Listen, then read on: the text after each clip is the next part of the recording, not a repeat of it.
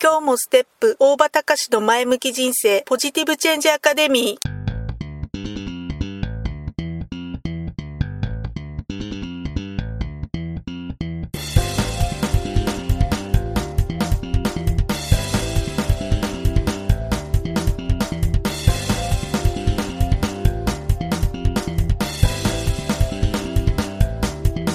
今日もステップ。大場隆の前向き人生。ポジティブチェンジアカデミーは開業から20年行政書士として奮闘している大場隆が日々活動している中で感じたことを通して皆様に前向きな変化をお届けする番組です。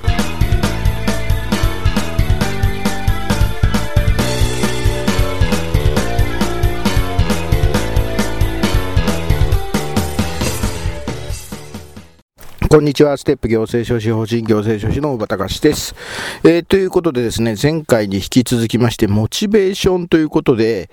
えっ、と、話をさせていただきたいんですけれども、えっ、と、私がですね、大体、まあ、えっ、と、モチベーションが落ちる、まあ、僕僕のパターンですけども、まあ、大体ね、モチベーションが落ちるのはね、大体次の5パターン、に、えーと、私のケースの場合は分類できるのかなっていうふうに思ってるわけですけども、まず第1がね、えー、思いっきり疲れ果てたしまってる時。思いっきり疲れ果ててしまってる時ですよね。えー、っと、まあね、ほんとさすがの私ももう一日中動き回ったりするともう、あの疲労感がピークに達して、あとはちょっと極度に睡眠不足に陥ってるって時であるとか、まあそういった時っていうのは、まあさすがにもう疲れの方が先に出てしまって、えー、いわゆるやる気とか頑張ろうっていう意識は確かに薄れますね。確かに薄れる。ということで、まず疲れ果ててしまった時っていうのがまずその1。で、えっ、と、モチベーションが落ちてしまう、下がってしまう、えー、パターン、その2がね、え他人とかね、まあ、例えばあとは、えー、その場その場で上の立場の人の、なんか理不尽な態度みたいなもの。そういうものに、そんな対応されると、やっぱりやる気が失せる。まあ、えー、っと、事務所的には僕の場合は、まあ一応事業主なんで、えー、事務所、会社の中では、え、オフィスの中では自分より目上の人っていうのは基本的にいないんですけども、えー、例えばね、いろんな、え、団体であるとか、えー、まあそういったところでは、えー、まあ役職的に、えー、まあ、その団体の役職が、え、上の人っていうのは確かにいるんですね。で、そういう団体とか、まああの、業界団体とか、そういったところで、まあ活動なんかしてるときに、えー、とね、まあ、以前あったんですよね。えっ、とね、私の上の立場の人が、なんかあまりにも理不尽な態度をと、に、上の人から理不尽な態度を取られたことで、えー、まあ僕も大人げないって大人げなかったのかもしれないんだけど、まあなんかそんなこ、そんなこんなで、なんか一気にやる気が失せてしまって、えー、結構一生懸命活動してたんだけど、なんかね、上の立場の人からなんかとんでもない理不尽な態度を取られて、それで一気にやる気を失ってしまって、えー、もうそれから、えー、団体、の、その、そちらの方の業界団体の活動は、フェードアウトしてしまったっていう、まあそういったことが確かにありました。で、えっ、ー、と、で、それとあと、モチベーションが落ちてしまうパターン、その3。えー、とんでもなく、えー、なんか、高くて分厚い壁にぶち当たった時。えっ、ー、とね、まあ、多少の壁であれば、えー、まあ、なんとかその壁を乗り越えようとするんですけども、その壁があまりにも高すぎて、厚すぎるような場合、さすがにちょっともう、これはどう考えても、もう現実的に無理だろうっていうふうに感じてしまった瞬間っていうのは、あーってことで、一気にやる気が失せてしまうっていうことはあるかもしれません。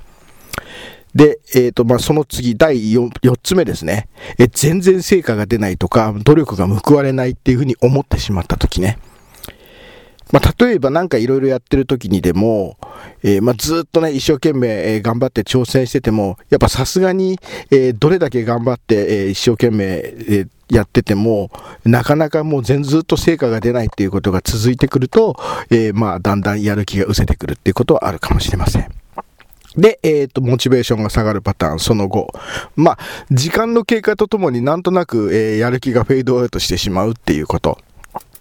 あとは、まあ、特に理由はないんだけども、えー、まあ、たまたまちょっと別のことやってる間に、えー、その、やろうと思ってたことの、に対しての熱意が薄れてしまうっていうこと。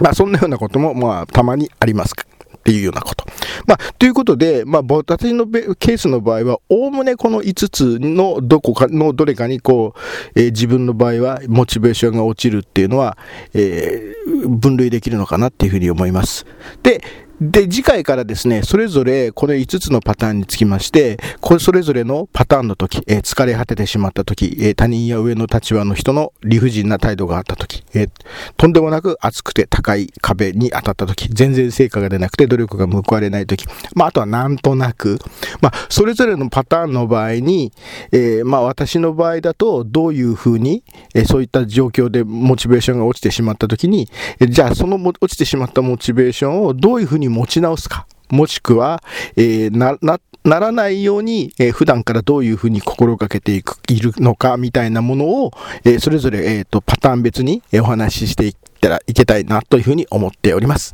はい。ということで、今日は以上です。え次回まで、さようなら。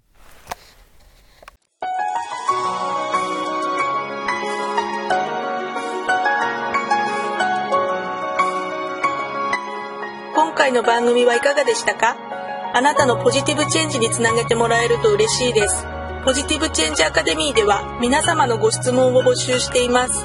ご質問は info アットマークステップハイフンオフィスドットコムまでメールでお願いします。ではまた次回お会いしましょう。ごきげんよう。さようなら。